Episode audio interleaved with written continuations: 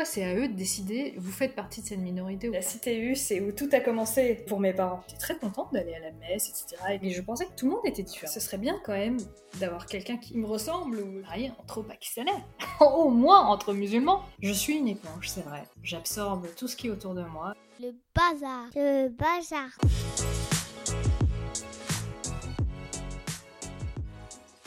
Bienvenue dans Joyeux Bazar, le podcast de la double culture. Les identités emmêlées, ça chatouille, ça pique, ça s'embrouille, mais on ne s'échangerait contre rien au monde. Je suis Alexia Sena, française et camerounaise. Je suis plume d'entreprise, pigiste et l'auteur de ce podcast. Les épisodes sont tous disponibles sur le site joyeuxbazarpodcast.com et sur les plateformes d'écoute. Pour soutenir ce projet, abonnez-vous sur les réseaux sociaux, laissez des étoiles et un commentaire sur Apple Podcast et parlez-en à vos amis. C'est parti Aujourd'hui, je reçois Sadia. Sadia est française d'origine pakistanaise. Elle a vécu plusieurs années aux États-Unis et elle travaille aujourd'hui dans un cabinet d'avocats français mais basé à Londres. Je pourrais m'arrêter là et on en aurait déjà le tournis et ce serait dommage car Sadia est encore plus que tout ça, pétrie qu'elle est de la diversité des cultures et des personnes autour d'elle. Du coup, qui est-elle dans tout ça? C'est ce que nous allons explorer. Bonjour Sadia. Bonjour Alexia. On va commencer par trois lieux et tu vas me dire ce que représentent euh, chaque fois ces endroits-là pour toi. D'accord, parfait. Le premier lieu, c'est l'université de Harvard aux États-Unis. Hmm. Et en fait, euh, l'aboutissement d'une envie, on va dire, euh, de partir à l'étranger et d'étudier surtout à l'étranger. Une fois sur place, il y avait toutes les découvertes que j'ai faites, euh, les rencontres. Ça m'a vraiment donné une envie de, de, travailler à l'étranger, de rencontrer d'autres personnes. Ça évoque beaucoup de choses, c'est difficile de répondre de façon succincte. Oui, mais t'inquiète pas, de toute façon, on va revenir sur tes, euh, sur tes années américaines. Alors, deuxième lieu, Chantilly. Chantilly, c'est 40 km de Paris, dans le nord, et c'est où j'ai grandi. C'est où je vais voir mes parents, ma belle famille, euh, etc., où je me suis mariée. Euh, donc Chantilly, c'est Chantilly, c'est ma ville. Ça marche. Euh, alors un lieu dans lequel tu n'es pas tout à fait actrice, mais qui est quand même fondamental, on va comprendre pourquoi, c'est la cité universitaire, hein, la cité internationale universitaire à Paris. Ah, la CTU, la CTU, c'est où tout a commencé pour mes parents. L'histoire d'amour euh, pour la France, l'histoire d'amour entre eux. Leur lieu d'accueil quand ils sont arrivés du Pakistan. Ils étaient tous les deux étudiants. Euh. Ça fait une parfaite transition. Est-ce que tu peux nous raconter justement cette histoire de bah, de couple rebelle finalement. Ma mère en fait prenait des cours de français euh, à Lahore au Pakistan, euh, à l'Alliance française, et est tombée amoureuse de, la langue française. Et elle a eu une bourse en fait pour aller étudier à la Sorbonne en France. Et puis mon père, euh, parcours un peu plus traditionnel, scientifique, lui il cherchait plutôt à sortir du Pakistan, aller étudier à l'étranger. Et il a eu l'opportunité d'aller en France pour, pour faire une thèse en biochimie. premièrement le fait qu'ils se soient rencontrés à l'extérieur euh, du Pakistan, qui se soient rencontrés tout court d'ailleurs, je pense, parce que il y a toujours beaucoup de mariages arrangés. C'est pas la même origine sociale. Mon père, en fait, euh, venait d'un milieu plutôt de, travailleurs. Et voilà, l'objectif, c'était vraiment de, réussir à avoir un bon boulot, etc. Ma mère venait plutôt d'une famille un peu plus aisée. Euh. Donc effectivement, quand mon père est, est, allé au Pakistan pour demander la main de ma mère, ils étaient un peu étonnés.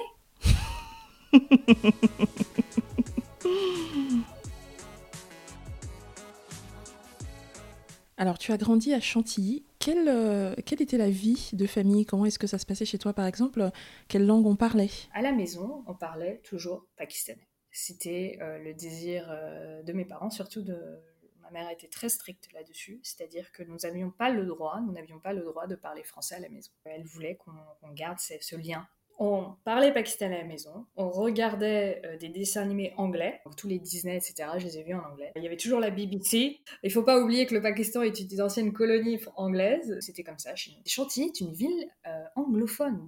Il y a beaucoup d'anglophones. Il y a toute une association de parents anglophones, ça s'appelait A-Park. Il y a beaucoup de Irlandais, beaucoup d'Anglais, etc., etc. Donc c'est-à-dire qu'il y avait une classe anglophone au lycée, mais il y avait aussi le côté culturel des rencontres, euh, voilà, on faisait Curry Night, des fêtes irlandaises comme Guy Fawkes Night qu'on faisait, et également le scoutisme. Donc je faisais partie du groupe des scouts britanniques. Donc le, le lourdou, donc, qui est le pakistanais, était la langue, la langue que nous parlions à la maison.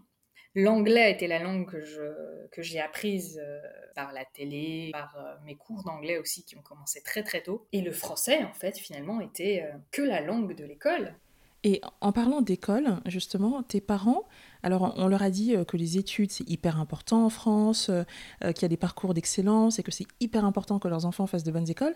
Et du coup, eux, ils traduisent bonnes écoles égale école privée. Et du coup, tu te retrouves dans des écoles catho. Mais quand on dit école catholique au Pakistan, c'est plus de la discipline, une bonne éducation, etc. Alors qu'en France, une école catholique, l'éducation religieuse, le catéchisme est un élément important. je faisais du catéchisme. Mince ils n'ont pas obtenu une dérogation? Ma mère me disait, mais pourquoi tu... tu... Enfin, ça fait partie du curriculum, pourquoi tu... J'adore. Quand on était en primaire, on faisait tout comme tout le monde. On faisait la prière comme tout le monde. Quelquefois qu'on allait à la messe, etc. Des choses comme ça. Ça n'a jamais dérangé mes parents. Quand on est arrivé au collège, il y avait vraiment... Il y avait une matière qui s'appelait catéchisme. Il y avait des notes, etc. Donc là, on avait eu cette discussion à la maison à se dire est-ce qu'on demande une dérogation, on ne demande pas une dérogation? On avait demandé la dérogation et puis au final, je me suis sentie un peu, c'était bizarre pour moi d'aller à l'étude pendant ce moment-là. Je, me sentais un peu exclue. pour moi, c'était une matière comme une autre. Donc j'ai demandé à retourner. mes parents sont musulmane. Et on lisait le Coran à la maison et j'étais très contente d'aller à la messe, etc. avec mes, amis. Euh. Tu sais qu'il euh, y a cette phrase qui est très décriée en France, euh, qui passe un peu pour le symbole d'un racisme, euh, tu sais, qui, pratique la politique de l'autruche. C'est la phrase Je ne vois pas les couleurs. Et, mais toi, tu me dis que vraiment, tu voyais pas les couleurs. Et d'ailleurs, en, en, maternelle, un jour, il y a un camarade qui t'a demandé pourquoi tu étais marron. Ouais. Oui, et je me souviens encore parce que ça m'avait choqué parce que je ne le savais pas moi-même, j'arrivais pas, je ne voyais pas les couleurs. Bien sûr, je savais que j'étais pas pareil dans le sens où à la maison on parlait pakistanais, j'étais musulmane, etc. Mais je pensais que tout le monde était différent. Donc je voyais pas la différence. Et donc effectivement, mais pourquoi est-ce que tu es marron? Et je ne savais pas répondre à la question, alors j'avais inventé une réponse. Euh, j'ai dit, ah, parce que ma mère, elle mangeait beaucoup de Nutella. J'avais pensé à une réponse comme ça. Mais c'est une très belle réponse. À l'adolescence, la plupart de mes invités ici prennent euh, un peu de distance avec une partie de leurs origines, parce que c'est pas cool, tu vois. Donc ils les mettent pas en avant. Et toi, tu as fait un truc un peu plus sioux, un peu plus euh, recherché. C'est que tu as pris deux directions. Euh, alors d'un côté, il y a cette fascination pour les États-Unis, c'est ça?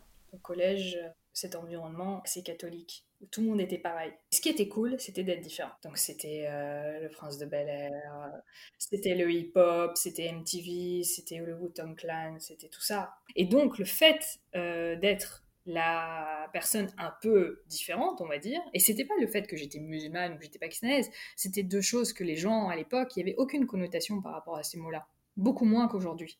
C'était juste le fait que j'étais pas comme eux. C'était le truc le plus proche de euh, être euh, euh, noir américain, si je peux me permettre de dire ça. Ce qui est complètement farfelu, mais voilà, moi je, me comportais un peu comme ça. Donc voilà, les US.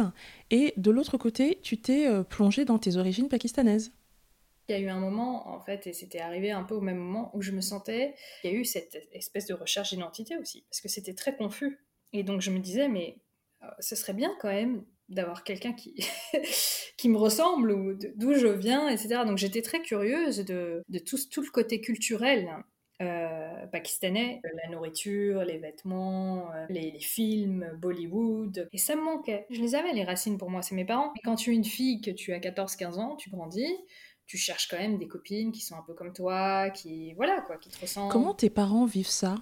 Ils ont cette fille hein, qu'ils ont élevée, alors certes dans la connaissance de ses racines, mais qu'ils ont élevée aussi de manière très très intégrée dans le système français, euh, scolaire, social. Et tout d'un coup, elle se met à s'intéresser aux saris, aux chansons, à la famille. Euh. Comment ils ont vécu cette, euh, cette phase-là de ton adolescence? Je pense qu'ils étaient très amusés en fait. Au même moment où moi je me sentais de plus en plus, j'avais plus de questions, je pense que eux au contraire, c'est pas qu'ils se désengageaient, mais c'est que eux, je pense qu'ils étaient vraiment en train de, de, s'intégrer dans la mesure où ils se sentaient de plus en plus français, en fait. on n'était pas une famille pakistanaise qui écoutait les infos pakistanaises à la maison, par exemple. Alors, pourquoi je dis ça? Parce qu'il y a beaucoup de gens qui font ça. Et d'ailleurs, en étant français aujourd'hui en Angleterre, je fais ça, j'écoute les infos françaises. Mes parents ne faisaient, pas ça. Ils comprenaient pas trop, en fait, euh, cette, espèce de de mouvement que j'avais. Mais bon, quand on est adolescent, les parents comprennent pas trop les enfants de toute manière. Donc euh, je crois qu'il n'y a eu pas beaucoup de... mais, mais c'est vrai qu'il y a eu des questions quelque part où je, posais la question à dire mais pourquoi est-ce qu'on n'a pas plus d'amis pakistanais, par exemple? Et ils étaient un peu étonnés de cette question. Ils me disaient qu'est-ce que tu racontes? Qu'est-ce que tu dis? Bien sûr qu'on a des amis pakistanais, on a des amis de, toutes les origines, hein, etc. Pourquoi c'est important qu'ils soient plus pakistanais que Sachant que dans leur propre rapport à leur pays d'origine, il y avait à ce moment-là, alors le fait qu'ils se reconnaissaient de plus en plus dans la France, mais aussi le fait qu'ils se reconnaissaient de moins en moins dans le Pakistan tel qu'il était devenu. Exactement. Alors je pense qu'ils vivaient exactement la chose inverse moi. Euh, et à l'époque où ils sont partis du Pakistan, donc c'était 1976, euh, euh, c'était Bhutto, qui était le premier ministre à l'époque, et c'était un, c'était le parti travailliste, le parti des jeunes, etc. Beaucoup d'énergie, c'était, c'était très libéral, etc., etc. Et d'un coup, il y a eu un revirement en fait, il y a eu un coup d'État il a, été pendu en fait, plutôt pour, euh, trahison en fait. Je pense que c'est une période dont on s'est jamais vraiment remise le Pakistan aujourd'hui. Euh, et d'ailleurs, c'est devenu la Islamic Republic of Pakistan, donc la République islamique du Pakistan à partir de ce moment-là. Et donc, pour des jeunes qui ont quitté à un moment le Pakistan où c'était une période où, ils encourageaient que les femmes, par exemple, aillent étudier le français à l'étranger. Moi, je vois des, des photos mes parents qui étaient en pâte qui étaient des brochines, euh, maquillée, etc. Avec, quelques années plus tard, se rend compte que bah, en fait, il y a un retour un peu en arrière, un arrière qui, enfin, une période qu'eux-mêmes n'ont jamais vécue. Et donc, ils, ne se sentaient pas vraiment chez eux quand ils rentraient au Pakistan. Et de moins en moins avec les années. Et chez eux, c'était devenu la France, vraiment, ça leur correspondait beaucoup plus. Donc, retour aux sources un peu pour toi, comme on a dit, mais surtout quand même, grosse fascination pour les États-Unis et tu finis par y aller.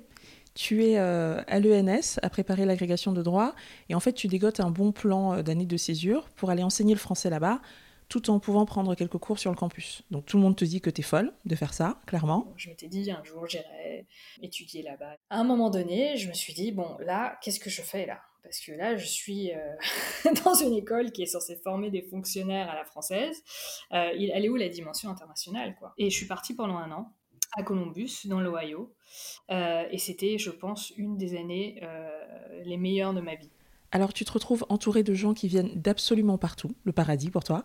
Tu découvres le campus à l'américaine et tu t'inscris dans toutes les associations étudiantes possibles, parmi lesquelles une asso pakistanaise mais en fait, ça va pas trop te plaire, ce truc-là. Ça va, ça va pas trop coller entre vous. En fait, euh, c'était assez curieux parce que c'est la première fois que j'ai senti que c'était plus le, côté communautariste, en fait, que j'avais jamais ressenti avant en France. Euh, ils s'appelaient les Brown, les Brown Students. Brown Students, les étudiants marrons. Comme quoi, on en revient toujours à cette couleur. Il y avait beaucoup d'opposition par rapport aux non-brown, donc aux white en fait, donc les blancs. Il n'y avait pas de mélange possible en fait entre cette association-là et les autres euh, événements culturels que je faisais avec euh, les japonais, les espagnols, etc. etc. J'arrivais pas trop à connecter avec ces, avec ces, ces gens-là. Pour moi, ce qui m'intéressait, c'était de faire partie de quelque chose, mais pas d'être exclu de quelque chose d'autre ou exclure quelqu'un d'autre.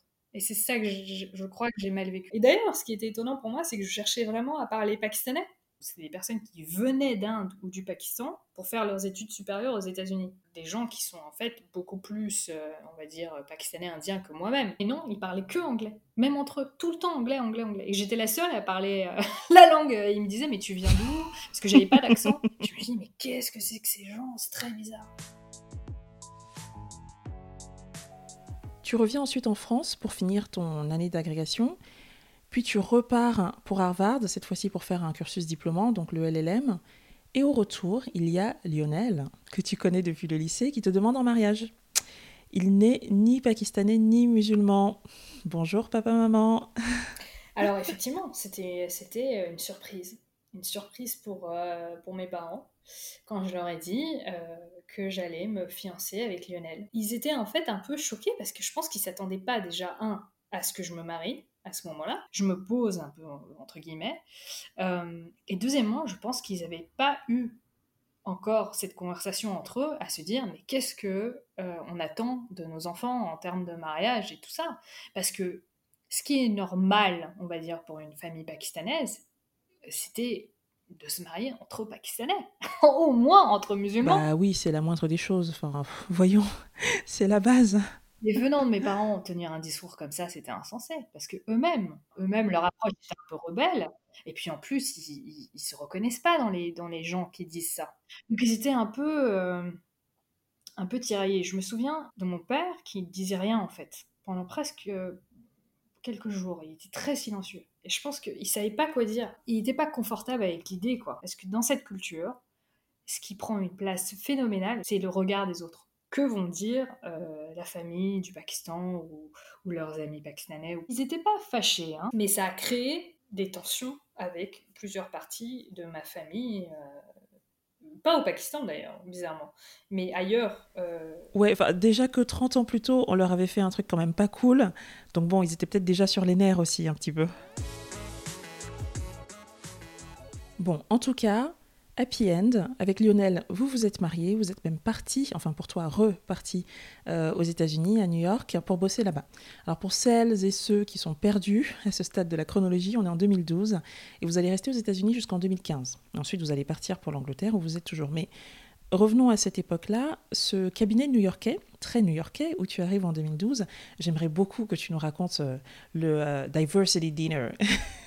ah oui Effectivement. Tu reçois un mail t'invitant à un dîner diversité. Premier jour, je suis invitée à un diversity dinner. Et alors, aujourd'hui, on parle beaucoup de diversité. Moi, à l'époque, vraiment, je ne savais pas ce que c'était, honnêtement. Et donc, j'arrive à ce dîner, je regarde autour de la table, et c'est que des euh, personnes d'origine asiatique ou euh, d'origine euh, afro-américaine, etc. Je me suis dit, moi, c'est curieux, mais ça m'a pas, j'ai toujours pas compris en fait. Et là, la personne prend la parole qui nous avait invités, qui était en fait la, présidente du département diversity du, cabinet. Et là, je suis horrifiée. J'ai été invitée sur la base de la couleur de ma peau ou du nom de mon nom de famille. Pourquoi est-ce que j'aurais plus de choses à dire à ces personnes d'origine asiatique que d'autres? Je sais que c'était parti d'un bon sentiment, mais je l'ai très mal vécu. Je me suis sentie euh, mise dans une, dans une catégorie euh, à laquelle je ne trouvais pas que j'appartenais plus qu'à une autre. Quoi.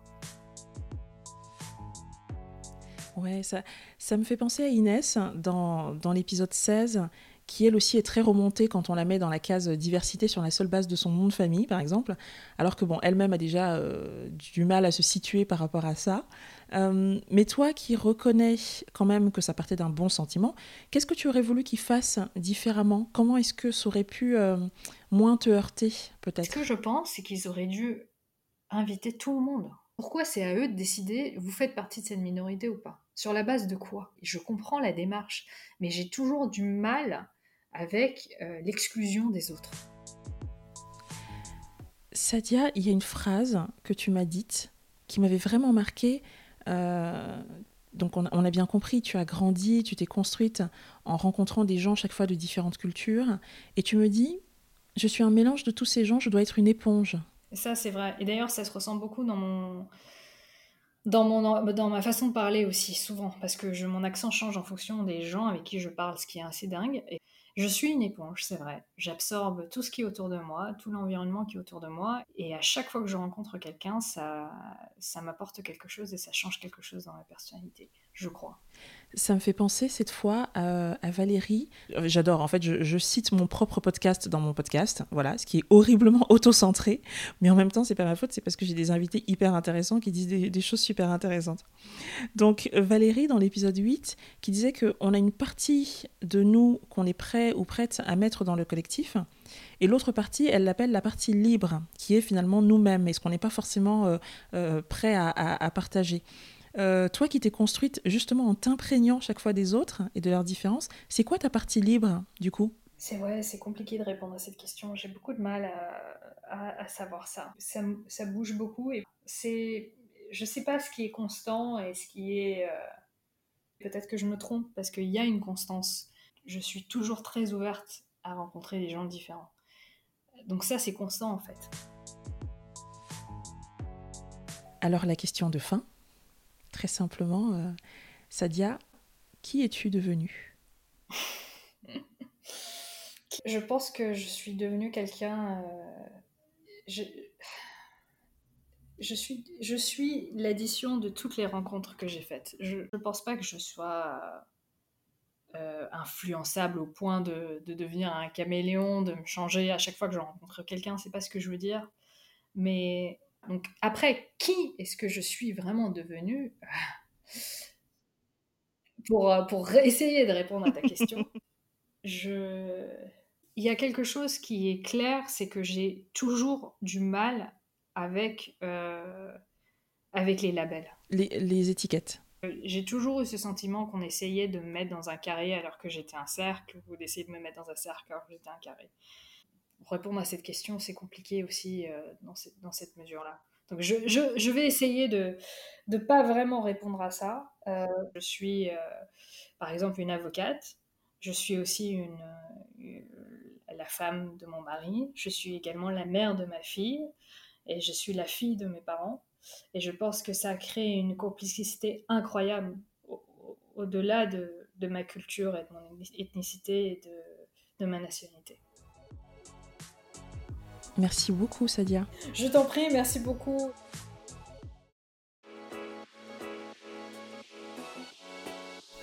C'était Joyeux Bazar. Merci d'avoir prêté l'oreille. On se retrouve dans 15 jours. À bientôt!